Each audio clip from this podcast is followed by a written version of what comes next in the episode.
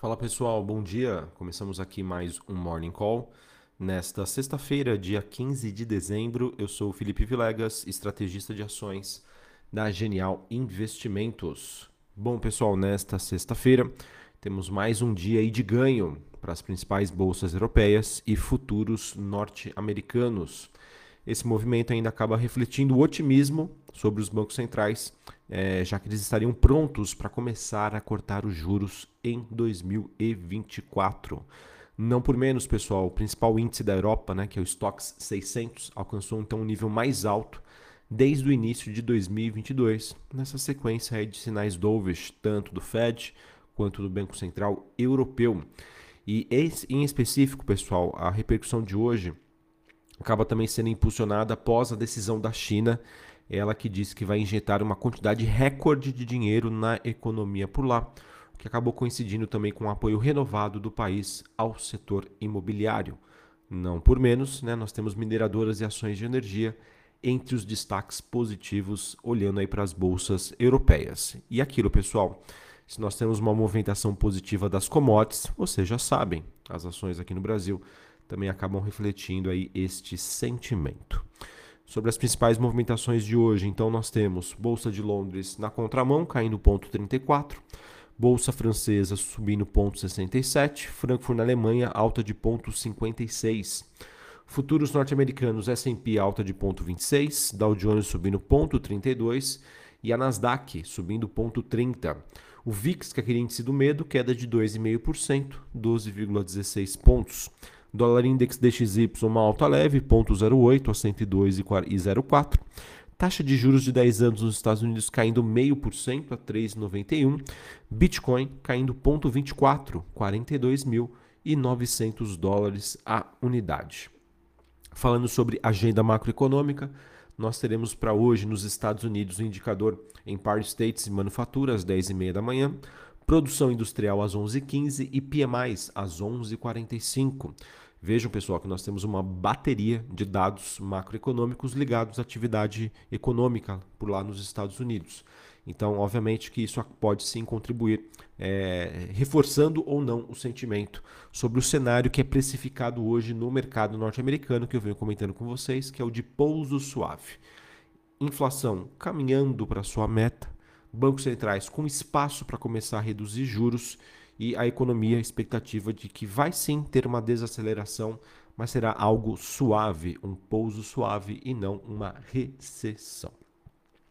Falando ainda um pouquinho mais é, sobre os dados já divulgados nesta madrugada, nós tivemos na Europa é, dados de atividade que tiveram uma piora inesperada, segundo os dados de PMI na zona do euro. Isso, na minha opinião, está afetando um pouquinho mais a, a bolsa é, inglesa, é, aumentando então o risco de, de recessão agora no segundo semestre. Também tivemos na China dados de produção industrial que superou as expectativas, porém vendas do varejo ficaram abaixo do previsto. E falando sobre China, a gente fala sobre as commodities, né? Nesta manhã nós temos o cobre avançando 0,63, o níquel subindo 1,8 é, porém, pessoal, minério de ferro de lado, lateralizado. Acredito eu, pessoal, que como a movimentação do minério de ferro nos últimos dias já teve uma carga bastante especulativa, o minério de ferro já subiu bastante. Acredito que esse movimento já antecipou esse otimismo que nós temos a confirmação para essa sexta-feira envolvendo é, o mercado chinês.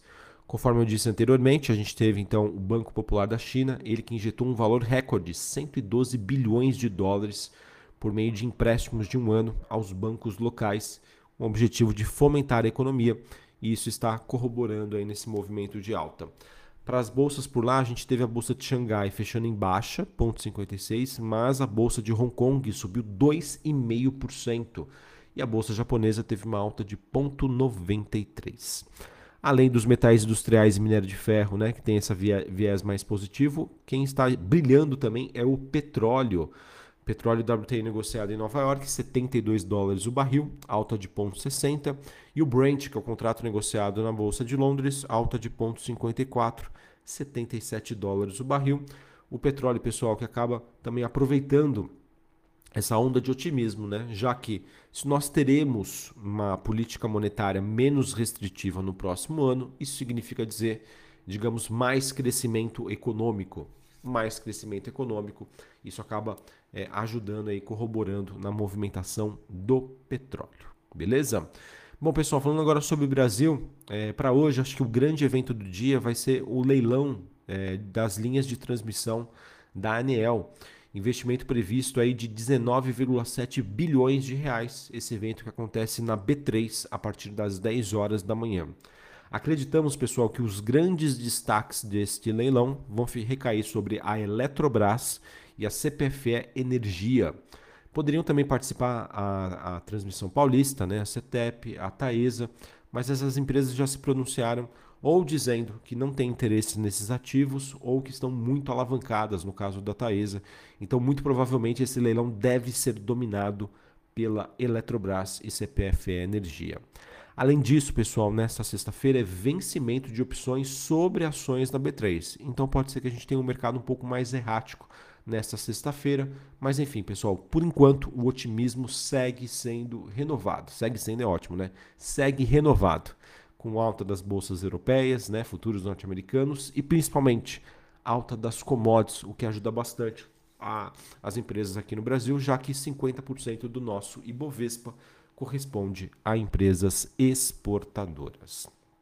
Só para encerrar, falando rapidamente é, sobre o noticiário corporativo, nós tivemos a B3, ela que divulgou seus resultados no mês de novembro, prévio operacional, em que nós tivemos um aumento de 6,7% no número de investidores ativos em ações.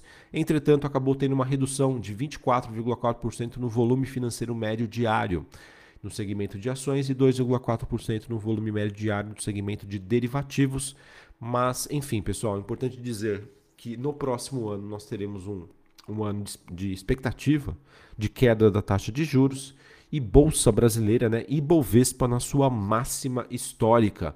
Acredito que a combinação desses fatores deve chamar cada vez mais atenção de novos investidores, né? Infelizmente, né? A gente sempre fomenta aqui e tenta incentivar para que as pessoas é, não comprem somente em mercados de alta, né? aproveitem também os mercados de baixa para fazer a sua alocação.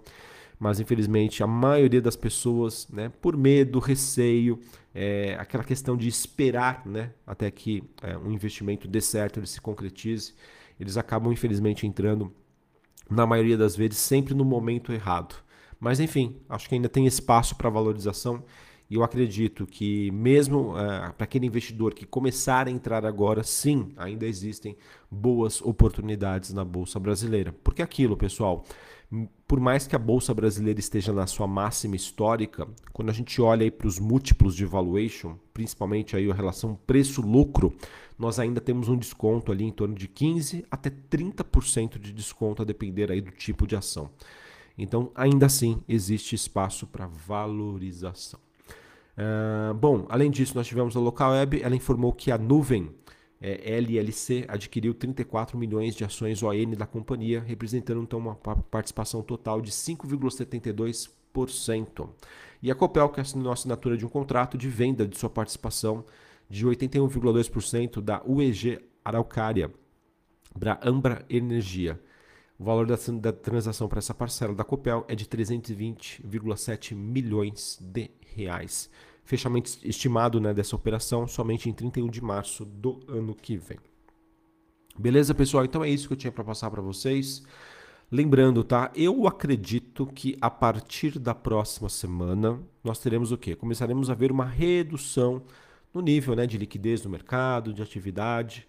É, ainda temos dados importantes para serem divulgados, mas o grande evento do ano, né, o, o grande evento final do ano já passou que foi a super quarta-feira com as decisões de política monetária no Brasil e Estados Unidos, principalmente, em que o otimismo foi renovado. O Fed deu carta branca para o rally de final de ano e mais para a extensão desse movimento aí, pelo menos até os primeiros meses de 2024. Claro, né? O investidor segue acompanhando uh, o noticiário macroeconômico, que é super importante, tá? A gente está com um viés otimista para o próximo ano, tanto para a bolsa brasileira né, quanto para as bolsas globais. Mas uma coisa é fato, pessoal: qualquer sinalização de que existe uma possibilidade maior de uma recessão, de uma queda do nível de atividade mais forte do que esperado, isso vai ser o suficiente para o investidor ficar mais conservador. Se isso não existir, né, é, se isso não se concretizar, que é o que a gente vem acompanhando até o momento, sim, ainda existe espaço para valorização, principalmente para ativos de países emergentes como o Brasil. Um abraço, uma ótima sexta-feira para vocês, bom final de semana e até mais. Valeu!